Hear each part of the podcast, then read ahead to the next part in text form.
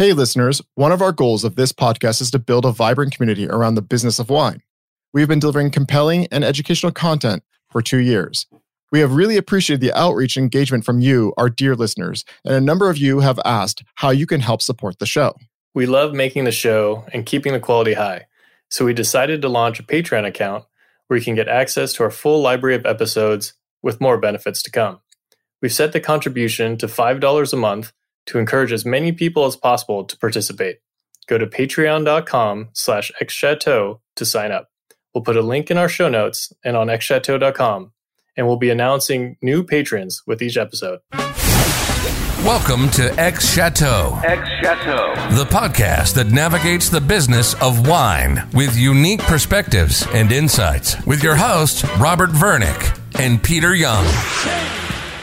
Welcome to this episode of X Chateau. Today, our guests are Debbie Novograd, the CEO of Bev Zero, and Kayla Winter, the Director of Product Services and Winemaking at Bev Zero. And today, we're going to be talking about the trends and the whole business of low alcohol, lowering alcohol, and no alcohol wines in the wine industry. Welcome to the show, ladies. Thank, you.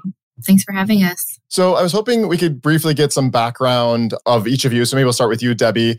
What is your background? And talk to us a little bit about how you became the CEO of Bev Zero. Yeah, great. Thank you. My background is really food and beverage. So I've been in the food and beverage realm for a lot of years. I've done multitude of things. Probably most notably was work within the regional, national, and then international space with Starbucks as they were growing early in their days and so saw a lot of development just in meeting consumer needs quite honestly understanding them meeting them identifying new innovative opportunities and that's probably the most relevant when it comes to what we're doing here at Bev Zero. You know, in addition to that, worked with larger companies, Aramark, Marriott, again, all in the food and beverage space and specifically marketing business development.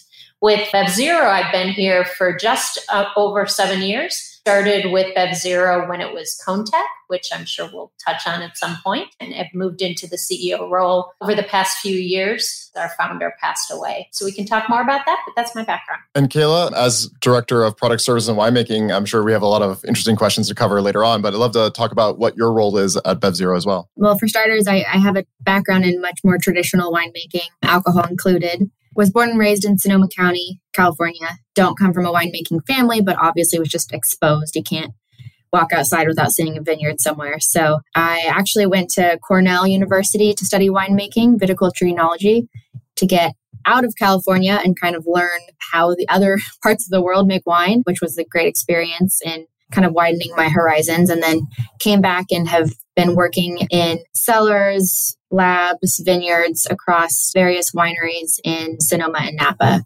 Prior to Bev Zero, I was working at Paul Hobbs. And then here at Bev Zero, I started off as the winemaker and really came to help apply my traditional winemaking knowledge to these new categories. I've been here for two years and now I'm, as you said, director of winemaking and product services, which does cover winemaking, but also a lot of our other services like cider, spirits, non wine beverages. This is maybe for you, Kayla. In terms of like high level, when people want to explore low alcohol, no alcohol, or reducing alcohol in their wines, there's a couple main technologies out there and you know reverse osmosis and spinning cones and obviously bev zero specializes in the latter but i'm curious on maybe you could give our listeners a high level breakdown of the differences at, uh, between those two technologies and then we can dive into the contact side of it So, reverse osmosis is a little bit more of an intrusive process where you're putting the product through filters, removing a large part of that water as well as alcohol.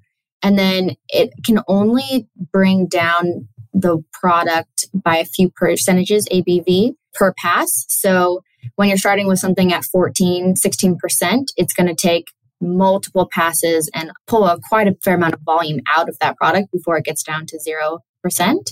Spinning cone technology uses thin film vacuum distillation, which combines putting the product under a vacuum, having the product go over these cones that are alternating spinning and still. So that basically creates a thin film, which increases surface area. And those two factors, plus adding a fair amount of heat, not definitely nowhere near an actual still. We're looking more at like 37 degrees Celsius. So warm, you can still touch the touch the still Those three factors together allow us to extract alcohol without cooking the product with very minimal effort. And the wine also only spends a few seconds in the still at a time. So what comes off of our machines is much more similar to the original product than it would be if you ran it through a reverse osmosis machine. Great. That's an amazing summary. Thank you so much. And so Bev Zero was founded in 1991 as ConeTech. I was wondering if you could give us a brief overview of what is Bev Zero, what does it specialize in for the wine industry? So, yes, was founded as ConeTech and spent roughly 28 years as such. ConeTech really was founded to be a tool in the winemaker's tool belt to allow them to adjust their alcohols more than remove it completely, but at that point, adjust. So, if it was a very hot year, very dry year, sugars were high and therefore alcohols were high, a winemaker might want to adjust for what we call sweet spotting, really for sensory profile reasons. Quite honestly, early on and prior to 2018, there was also a excise tax that was in place. And so alcohols over 14 paid a much higher excise tax. So the process was used as well for those purposes. Since then, and the reason we're now called Bev Zero is ConeTech really was focused on that space, using the technology, the spinning cone, for that purpose of adjustment. And what we've seen over the past decade, certainly, and perhaps a little bit more in our European locations first and then come to the US now, is that the trends in the low and no alcohol have continued to grow at such a rapid pace that what we can do with our technologies as well as with our expertise is really help to guide customers and enable them in creating new innovative products. So, specifically in the no alcohol space and as well in the low alcohol space. And so, that transition from ConeTech, which really kind of established us as a spinning cone column operator, if you will, to Bev Zero, which really helps position us and provide our customers the awareness that we can help bring to market with them new innovative products in that no and low alcohol space. So, that zero space which we're seeing just globally tremendous growth around. So, just as a point of clarification, the spinning cone or the vacuum distillation technology, is it only for alcohol removal or can you do other things with it? That's a really good question. Um, so, the spinning cone column was actually originally intended, I guess, for heavy water. That's where it was founded and brought into the wine space by our founder, Tony Dan he really introduced it to the wine industry as a method because it could manage by molecular weight to pull off different substances, the opportunity to use it for alcohol adjustment. So it is used now in the wine industry because of Tony bringing it. Very honestly, it is used in the beer industry. It's used in the dairy industry. It can actually facilitate more turbid situations, so it can have some solids in it it can separate based on molecular weight beyond alcohol. We use it in the alcohol space in order to do that separation. So it, it can be used otherwise. It's actually a technology not made by us. We now both employ, if you will, we utilize and also distribute a secondary technology, which is very similar, also a vacuum distillation called GOLO technology. And is that something that is in house just to Bev Zero, or I mean, because you guys have operations in multiple locations? We do. So we have operations in um, Spain, in South Africa, in California, and a location as well, still under the name ConeTech in Chile. Spinning cone column is actually available. It's a technology others can as well utilize. We by far have the majority certainly in the wine space as well. So we have, you know, over a dozen spinning cone columns in our total portfolio over the years. So we employ it at the largest levels, if you will. But it's it's available. There are wineries out there that have their own, have purchased their own. I think it's really a scale question. It's very expensive technology. And so for a winery or a manufacturer of any type to purchase it, it really depends on the scale of the volume they're doing if we were to look at your kind of like client base uh, or maybe even by volume and look at like the sweet spot bringing down a couple degrees to get into the right alcohol versus low alcohol wines versus no alcohol wines how would you see the breakdown by volume or by percentage of clients yeah, wonderful question. So I will say in Europe, it is 99% going all the way down to zero. It's all they do. Adjustment is really not a method that's often used for multiple reasons. Here in the States, up until about two years ago, it was probably the flip. 90% was adjustment and very little was on the low and no alcohol. We are seeing the low and no alcohol space grow tremendously. So this year, gosh, I want to say we're roughly 30% no and low alcohol and trending more towards 50% next year. And really, the only reason it's still that low is because the low and no alcohol customers are still doing much smaller volume than the adjustment customers. So it's the very large players typically out there that work in the adjustment space and what we've been seeing is in the lower alcohol space, some of the large players are beginning to get in. And when we say lower alcohol, for our purposes in wine, we speak to it roughly five and a half, six percent up to 10% is what their finished product will look like. Um, and then in the no alcohol space, it's really been the brand innovators, the entrepreneurs, that have gotten in the forefront of this category. And we're only now beginning to see the interest of the large players wanting to get into it. So that's where, to answer your question, big players, mostly the adjustment business, moving into the low alcohol business. Small players really filling up that gap in the no alcohol, but starting to grow. And just out of curiosity, how much do these machines cost? Mm-hmm. Great question. So the spinning cone column, which you know is where we have been and started as I think the small unit, which is a thousand liters an hour, starts roughly around one and a half million, and it goes up from there. So we own a couple one Ks, multiple ten Ks, and as well a twenty K.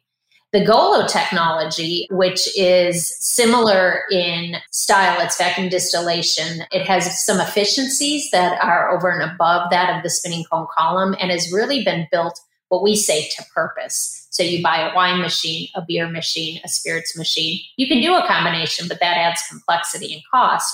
The Golo technology starts at about half to two thirds that price. So it's a much more affordable technology someone really does need a decent amount of scale to want to buy their own. So we'd love to focus on the trends of the low and no alcohol wine sector specifically. Do you have a sense of how big this industry is today? Yeah, no, really great question. The wine industry today, from a global perspective, is right just shy of 2 billion in USD. So it's growing, it's been growing at a rapid rate, but it's right around 2 billion. What they're projecting, though, is where the really interesting aspect to it is. And the lower end projections over the next 10 years are roughly getting to three and a half, four billion, all the way up to a high side of about six billion. So there's huge growth opportunity. In fact, you know, IWSR, which is one of the foremost experts out there, has for the first time ever projected that the growth of the no and low alcohol space is growing at a much higher clip than the actual alcohol space. Alcohol is growing at less than 1%, and no and low alcohol growing at around 7% CAGR. So it's, you know, for the first time, we're really seeing the opportunity.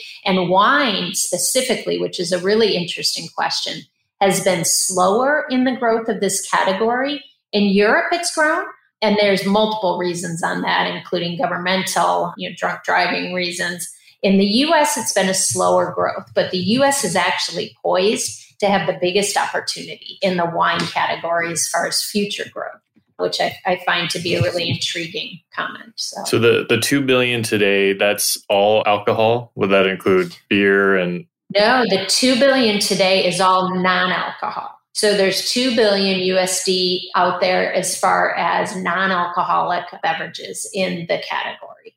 So it's a big category. Okay. It's not small. But non non alcoholic beer and spirits as well as wine, or yes. is that so that just wine? Yes, that is all. So in wine alone, from a North America, it's roughly 450 million. And so you said that's just all no alcohol. How, what about the low alcohol segment? Yeah, good question. You know, I don't have a number specific on the low alcohol. And part of that reason is the US is a bit of an anomaly.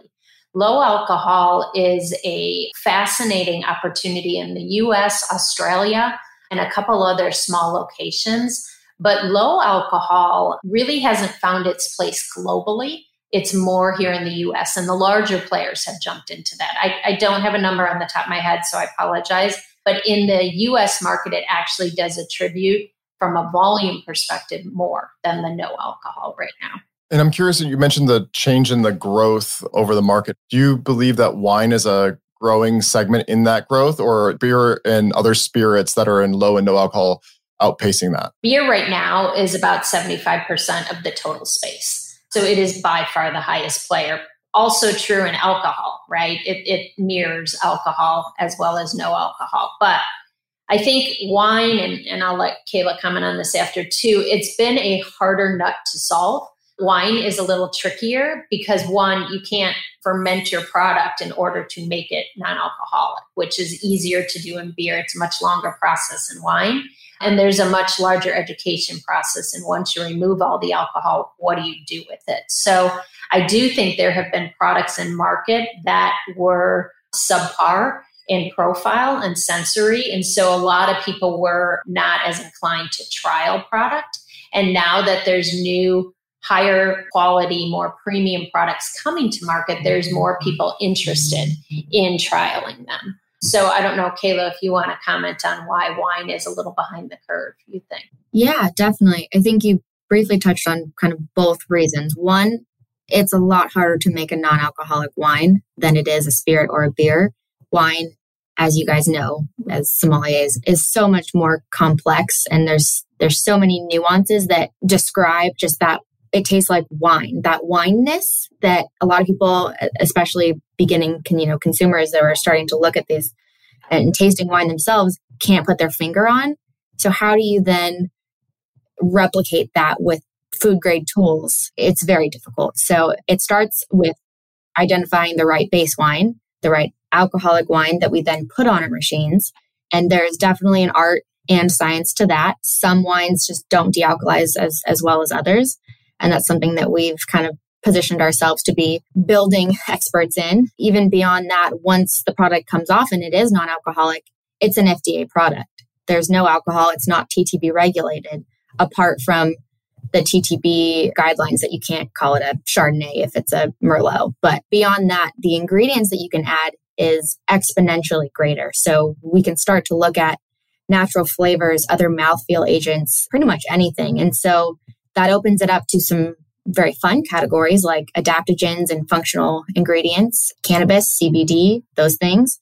But even then, those are not always naturally present in alcoholic wine. So that process of building back and adding ingredients to replicate something as complex and nuanced as wine is just so difficult that if, if it was easy, everyone would be doing it. So that's kind of the the biggest hurdle. But on the flip side of that, I do think that until consumers demanded high quality non alc wine, the only non alc wine on the market in the US was wine that probably wasn't very good to start with, was dealcoholized, added a bunch of sugar just to make it palatable, and put on the market. And millions and millions of cases have been sold in that category. So, from a winemaking perspective, you know, I've tasted wines like that and I, I came went into this thinking non-alc wine is disgusting. There's no hope for it not sure if I can be much service here, but sure, I'll try. And then once I really started piecing apart every piece of the puzzle, then I realized, no, there's a lot you can do here. It's just not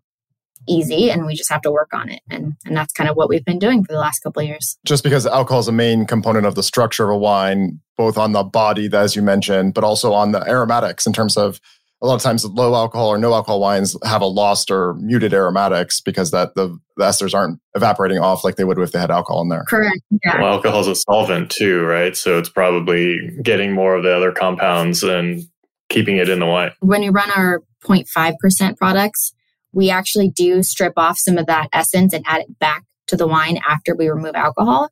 So certain volatile compounds, a lot of esters will be retained, but they'll be slightly muted. So depending on the wine, if we're starting with an aromatic white, not a lot we have to do to it on the back end. But if you're looking at like a Pinot or a Cab, there's quite a bit that we need to kind of look at to build back the structure as and, and the flavor compounds. I am curious in terms of the price points that low and no alcohol wines can achieve in the market and how is that trending? Are you starting to see the segments widen Yes, is the answer. So, where, you know, as Kayla was speaking, I think the old non alcoholic wines have passed, sat right around five, six dollars a bottle, if you will. maybe a little higher. And that was probably one of the biggest negatives to the category in general, as people perceived it as a very low quality product for multiple reasons. What we've been seeing lately and you know to all of our satisfaction is people really pushing that upwards so there's products in this category now especially in sparkling that are as high as you know $30 for a bottle high 20s $30 and for the still and sparkling. But it really did take as kayla said you know it took the consumer desiring this product not drinking it because they had to but desiring this product to really allow that price point to be pushed up. So people are seeing it as a preferred beverage versus a sacrifice. So i would say still the majority kayla and, and you work closer with a lot of our customers are probably in that you know 10 to 20 dollar range right around 12 to 15 but we are seeing the super premiums push up into that you know high 20s 30 dollars a bottle. And our largest customer right now is selling both still and sparkling between 25 to 30 dollars a bottle so there's clearly a market for those willing to pay that price point. and looking at that it's likely a mix of consumers who are wine drinkers and used to paying that much money for a bottle and those who are just looking for an alternative but you know have some semblance of uh, expendable income so you mentioned that whites might be easier than reds. Are there specific wine styles that are better for low creating a good quality low alcohol or no alcohol wine versus others? Yeah. So if you just look at the nature of the dealcoholization process, it's kind of easy to to figure out what dealcoholizes well because basically we're pulling off alcohol and a bit of water in the process. So the product, everything volatile is being extracted and everything non volatile is being condensed and concentrated. So your acid, color, tannins, sugar, polyphenolics, all of that is going to remain in the wine. So it, it's not as conducive to start off with a really big Petite Sirah, for example. It's going to be not palatable when it comes off. But when you're looking at some of the more flabbier varietals, very fruit forward, those dealcoholize great. And again, aromatic whites, um, because they have so much to offer, even if they come off a little muted, they're still popping. Unfortunately, at this stage, we haven't had a ton of experience dealcoholizing the more obscure varietals because most of our clients really just want to start with the big four. Even then, like recently, I we we did a, a few different Gewürztraminers and they came out wonderfully. It was almost like I was ready to put that in a bottle and just drink it straight. So it really does depend. Yes, reds are of course harder, harder to replicate on the back end too, just because of those nuances. And then in terms of sparkling, I mean, sparkling wine, sparkling non-alcoholic wines, I should say, do very well in the market. And we believe it's because those bubbles kind of mask that lack of weight and mouthfeel that you get with uh, without alcohol. However, for those products, we don't start with sparkling bases because those are usually too acidic. And of course, we can't do any method champenois with a secondary fermentation that would defeat the purpose of not having alcohol in there. So we start off with a wine we would normally create for a still wine, but then we just force carbonate afterwards. What are the main use cases for consumers wanting low or no alcohol wines? Honestly, the main use of them right now is people who are still drinking alcohol. So they're using them primarily, whether it be on a given day. So on the weekdays, they drink non alc, the weekends, they drink their alcohol, or they're using them within a single experience. So they might start with non alc, have a glass or two of that, and then have their alcohol, or vice versa. I think, you know, shockingly, the percentage I saw out there was somewhere around 70% of the people using non alcoholic beverages are actually doing just that. They're using them at times, but they're not necessarily abstainers. The abstaining group is actually a very small percentage of the people utilizing these products. I think the other interesting, at least for me, was that while this category typically was, you know, pregnant people couldn't drink alcohol, you know, alcohol anonymous. And then it shifted to really the Gen Z generation, which was just pushing back on alcohol. It's really become more of a product that is going across generations because people are using it at different points of their day, at different points of their week for different reasons. So it's really cross generational. I think the, you know, over 50 is still the lowest case users just because they're so tried and true in whatever tradition they have. But you're really seeing it otherwise across all generations and across both male and female. You know, wine tends to be a little heavier on the female side for the non alcoholic space, where beer tends to be more male. But it's really starting to even out as there's more products in the market for options. So, you know, it, it's wonderful from our perspective to see it moving into a, a much more cross generational, cross demographic space. I, I will add, though, and Kayla alluded to this earlier, it does still tend to be primarily more a higher economic group that is choosing these products. Some of them are expensive if you're a quality product, and it's not always everyone around the table wanting that product. It might be one person at the table that wants it. I, am curious though, because we we often talk about the groups together. Do you think that the consumer behavior or the consumer use case for low alcohol is slightly different than the no alcohol because you mentioned classically people think of people that are nursing or pregnant or you know that have given up alcohol for health reasons. Do you think that the low alcohol is a, is a slightly different use case? Yes and no. And I, I say it that way because yes in those that are really focusing they love their alcohol but they want to do something slightly better from a calorie from a you know a alcohol perception those are your no al- or your low alcohol users, I'm sorry. And specifically the lower alcohol wines have really been promoted as that lower calorie, lower carb, lower. So that's the purpose of that product. It's the demographic it's been targeting. Where the no alcohol is either the abstainers, the pregnant women, or it is those that really want to switch it up. And it's that switch it up group that goes across low and no. I don't think those are as much differentiated. I don't know, Kayla, you might have a slightly different perspective being in a younger age group too. So Yeah, no, I would agree with everything you said, Debbie. The only thing I would add is just that I think a lot of this has come in the wake of the White Claw and seltzer boom.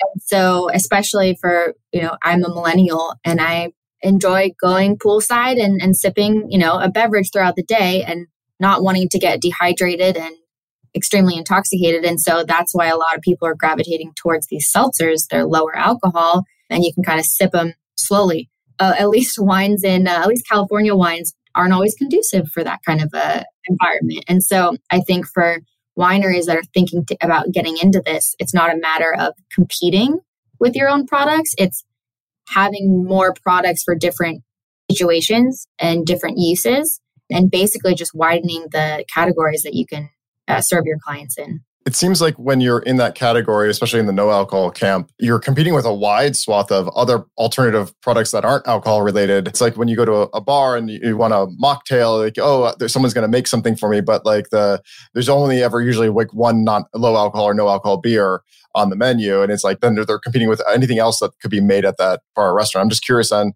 it seems like be open to a lot more competition in this category. Yeah, I get that question a lot. People are like, why wouldn't I just drink a coconut water? Like, why would I bother with this? But I feel like we all have been in that situation where we're at a party or engagement. We're deciding not to drink for whatever reason. And so we're walking around with water or a soda or something. And there's people walking by. Hey, why aren't you drinking? Like, come on, join the fun. Like, you are immediately ostracizing yourself from that engagement if you're not like everyone else, unfortunately. And, and I think on a larger scale, identifying those social situations and figuring it out as a societal problem is one thing, but that's a little bit too big for something I can tackle. So instead, I'm just going to help create products that are inclusive without forcing someone to consume higher calories or you know alcohol and potentially be out of their comfort zone in, in a different headspace than they're wanting to be in that moment. And if I can add to that real quick too, I think, you know, not participating in those same events. You know, it's really a ritualistic reason. A lot of times, I think people have that glass of wine at five o'clock or at six o'clock or sit down at the table with dinner. And so a non alcoholic wine still fits that. It still meets that ritualistic need where uh, coconut water or soda or, uh, you know, an iced tea doesn't. And so there's sort of a habitual element that the non alcoholic still fills. if you choose not to have the alcohol, whether it be to Kayla's point at a party or an event, or even in just an everyday, you know, ritual situation. I'm curious. We see a number of trends in terms of people consuming alcohol, but wanting to, cons- especially in younger generations, wanting to consume slightly less alcohol. People looking that are more health conscious, not wanting to have as much alcohol in, in their body, but also wanting to to know where their food and, and wines come from and like understanding that organic aspect.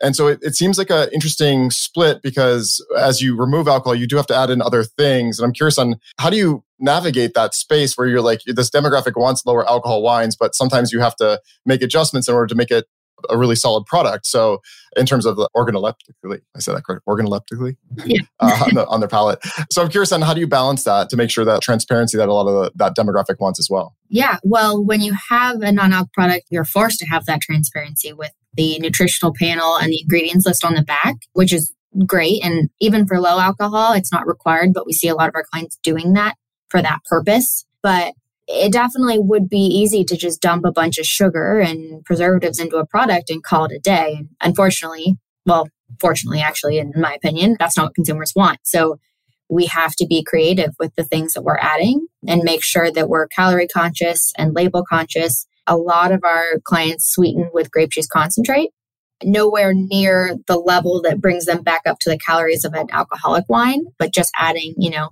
couple grams per liter just to kind of smooth out the product. And it's a naturally grape derivative sugar. So that's something that we see consumers gravitating and, and receiving well because they realize that it's a natural part of the winemaking process anyways, starting out with the, that grape juice. And their natural flavors, really, we haven't seen any of our clients say that their consumers are turned off by that. I think they would be if we were adding artificial flavors or anything like that. But, you know, essences, natural flavors, a lot of people see those in other products that are deemed, you know, healthy, like seltzer waters and things like that. So it's definitely something that we look at very closely when we're developing products for our clients. But there is a little bit of leniency that we've seen consumers give us in that space. I'm curious, one last trend that you guys have seen over the years. Have you seen the amount of the sweetness in the final product of the residual sugar have you seen that come down substantially over time? And if so could you ballpark like by how much? Yes definitely. Um, if you're looking at it from a calorie standpoint i've seen non-alcoholic products the wine specifically have as much if not more calories than their alcoholic counterpart only because of the sugar being added. So we've definitely seen that trend towards wanting something to taste like wine wanting it to be premium catering to a market that's not just looking for the sweetest product out there.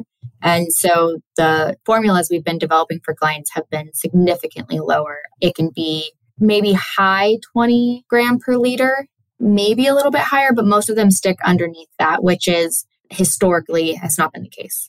So the whole wine industry as a whole has kind of not been growing that fast, especially on a consumption basis in the last few years.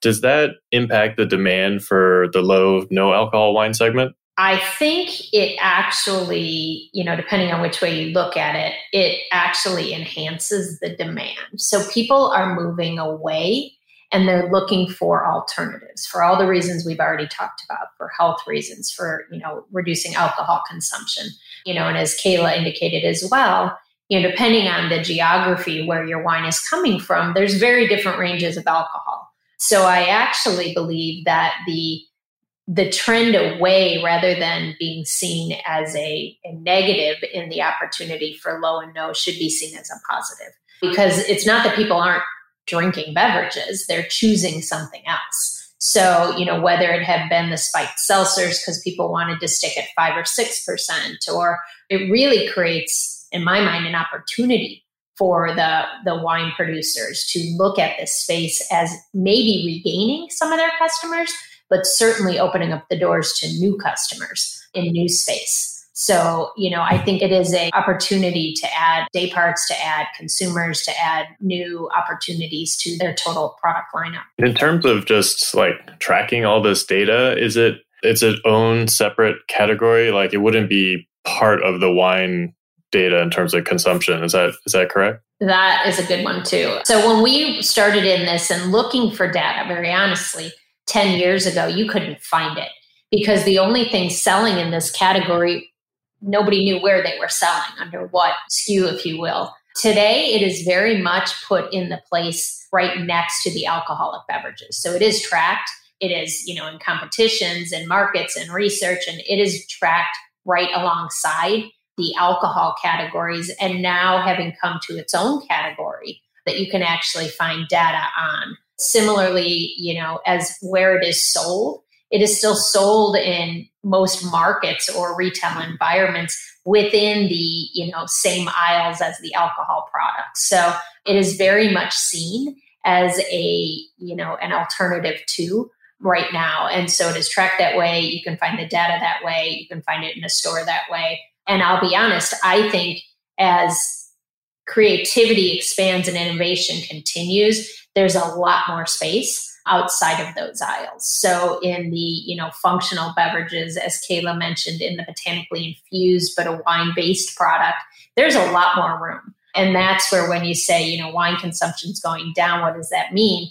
It is such a big opportunity that I think people need to really get their heads around is wine as a base for a beverage opens up so many doors. And there's still health benefits, as have been seen in some of the recent studies, especially in the non alcoholic wine products. There's still the same resveratrol benefits, the same opportunities that a non alcoholic product can offer, whether it be in the wine aisle or in the soft drink aisle, but using wine as a base. I am curious on how some of your brands that use your services go to market. Do they leverage their existing brand and make a low or no alcohol product, or do they carve off a separate brand for those products and market them in their own way, not to not to impact their existing brands? I would say neither because you're starting off that question with the assumption that most of our clients have other brands. And in reality, most of them are startups. Really? Okay. Yeah, they are folks who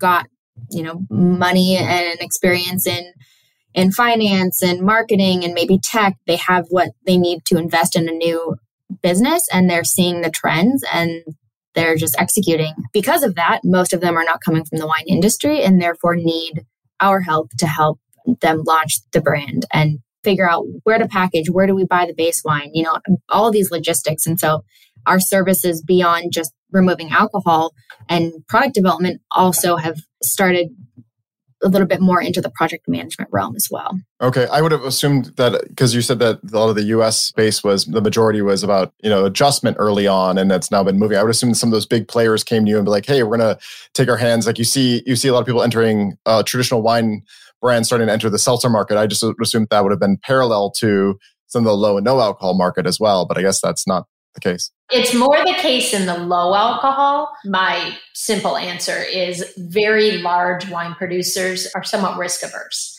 And these categories have been seen as very risky, uh, especially as to what it might do to their brand. So, you know, to your question and Kayla's response, a lot of the players, especially in the no alcohol, are startups. Have never been in the space or, you know, have a different kind of product out there and this is where they want to play in the wine space. Now, we are starting to see some of the major players move into the low alcohol. You've got products out there produced by big winemakers. Most everything I've seen, well, I shouldn't say that, about 50 50 use an existing brand and offer a lower calorie version of it. You've seen that with Kim Crawford, you've seen that with Cupcake, you've seen that with, you know, some of the others. So they're doing sort of a parallel. But when it comes to the no alcohol, of any of the large players that I can think of, and a lot of them are outside of the US, they have put it under a different brand name. I personally think that, you know, two reasons. One, it's the risk category. And two, as anyone who's tasted a no alcohol wine can tell you, it is not going to taste like your full alcohol wine. It is different. So if you put it under the same brand, you have that automatic comparison of, you know, why doesn't it taste like this? And it's not going to. It is a different product.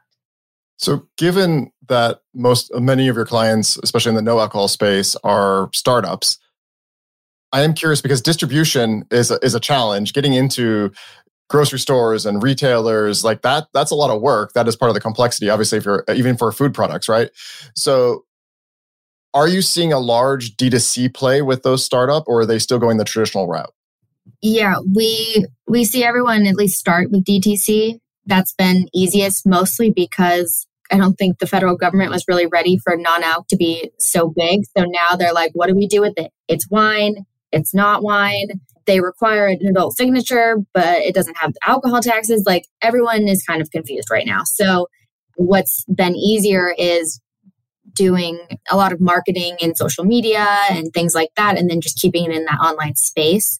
And we're starting to actually see online retailers pop up specifically for non alcoholic beverages. Examples would be Better Rhodes, Boisson, Nonobar. They are all online, only non alcoholic beverages, and they sell the through multi categories. So spirits, wine, cider, beer, whatever they can can provide. We're seeing a lot of our clients have success by working through them because that can be a central place for someone who's interested in non-alc to go to and then explore beyond just having to find everyone's individual website. I'm shocked that you still require an adult signature for no alcohol wines. That that's that, that seems mind-boggling to me. Yeah, I, I think a lot of the regulations right now don't make 100% sense. They'll be addressed with time, as they all will. It's definitely been an interesting journey to kind of navigate this gray area with our clients and then in turn with the legality of the products distributors obviously come to you guys and say, "Hey, we're looking for products in this space." Is that an area where I would, I would assume that going directly to you guys to to figure out what what's being made because it's probably not super transparent who all the clients are if they're looking for products. Has that been a major source of outreach from the distributors? Yeah, I think most recently we've begun to see that. You know, here, especially here in the U.S., because the category is really still in its infancy distributors weren't necessarily believing they needed to bring it in. And so it's really only been in the past probably 12 months that we're starting to see that. And we have both the online retailers as well as other distributors coming to us now and asking if we can put them in touch with, guide them, help them, recommend the types of products they might want. Yeah. And a fair amount of retailers as well who are looking either looking for us to point them in the right direction for products to showcase or they want their own. If you can think of them, we're probably talking to them. so, what do you think will be the key driving force behind this whole sector for the next five years or so? Quality and choice. One of the most interesting things we've seen is the launch of the entrepreneurs in the non alcoholic space. The more that have come to market and the quality products that have come to market, the more the large players are interested in getting into the market. And so I really do believe that as good products are getting out there across all the categories wine, beer, spirits, ciders as more products are getting in the hands of consumers, the more consumers want. And that growth in need state or in you know what we call push or pull as the consumers are pulling more people will get into it and it's just sort of a circular aspect. The more that's out there the more people want the more people want the more that's out there right? Are there any leaders or people to watch in this space that are real really focused on the quality aspect? I think if you just went on to any of these online retailers you'd see a ton of them and probably would be quite surprised at how many options there are. There's a fair amount of really incredible products. I know looking at, I think it was your Instagram, Robert, you had had Sovi wine co. Yes, yeah, um, that's our friends. A friend of ours. Great. Yeah, yeah. No, I've had their products. They're wonderful. Surely, Hand on Heart, which is product that we actually work with Miller Family Wine Company on. There's just there's just so many. Joyus, Semblance. I mean, yeah, check out these online retailers because whether or not we make them, I, I just think that we just want to support the category.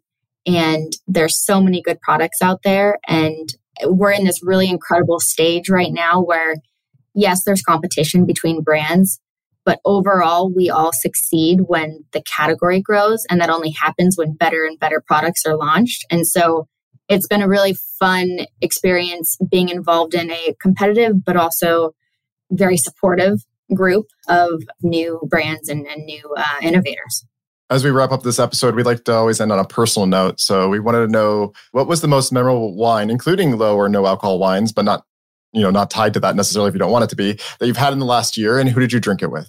I can go first. So one of the wines that we actually work on is in the cannabis space. We're not a cannabis company at all, but of course, if you can't have alcohol in a product that has cannabis, our services lend well to that category. So there's a woman by the name of Jamie Evans.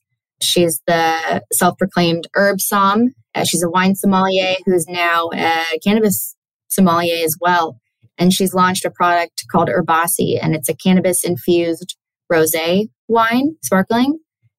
And it's been incredible working with her and, and just every time I, I taste that product with her because she brings this level of quality and elevated experience to a cannabis infused beverage that I think mirrors that what we do with wine. You know, wine is just is such an incredible product and there's so much to it in, terroir and, and the story and, and the experience. And a lot of the cannabis products that I've tasted don't have as much of that. And so she's really mirroring those two industries. And it's really great to see and kind of experience that and taste the products and, and have her talk about it and talk about food pairings and and just everything beyond just what that product tastes like. It's something that if you're in California, I recommend you check out, but unfortunately, it can't cross state lines.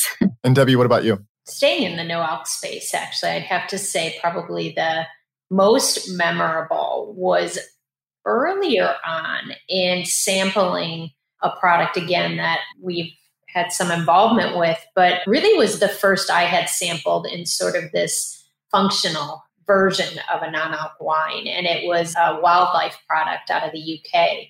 And it's non alc based product, sparkling, that is really infused with botanicals. And I think it was just such an interesting format and yet extremely pleasurable. It's a sparkling product, but it, it really took, for the first time that I had sampled, the non alc wine space and, and really morphed it into sort of this luxury beverage. And so for me, that was really memorable, really to say what, you know, what is the broad spectrum of what can be done here and yet still fill that sort of need state. And that that was really interesting. That one I actually tried for the first time with our COO, Jerome Nathan, who we've kind of been in this space together. And so for both of us trying it for the first time was really interesting as to what that level of creativity could really bring to this category. Wow, it sounds like a super creative space. Uh, thank you for both for sharing those amazing examples, and we want to thank you for you know giving our listeners so much information about this burgeoning space that a lot of people are curious about. Absolutely, thank you for having us. It's been a pleasure. Thank you. And don't forget, you can become a patron of X Chateau by visiting patreon.com slash xchateau if you'd like to support us to continue delivering content that the wine industry needs. Thanks for joining us. If you loved this episode of X Chateau, we'd love for you to subscribe, rate, and give a review on iTunes or wherever you get your podcast. Until next time, cheers.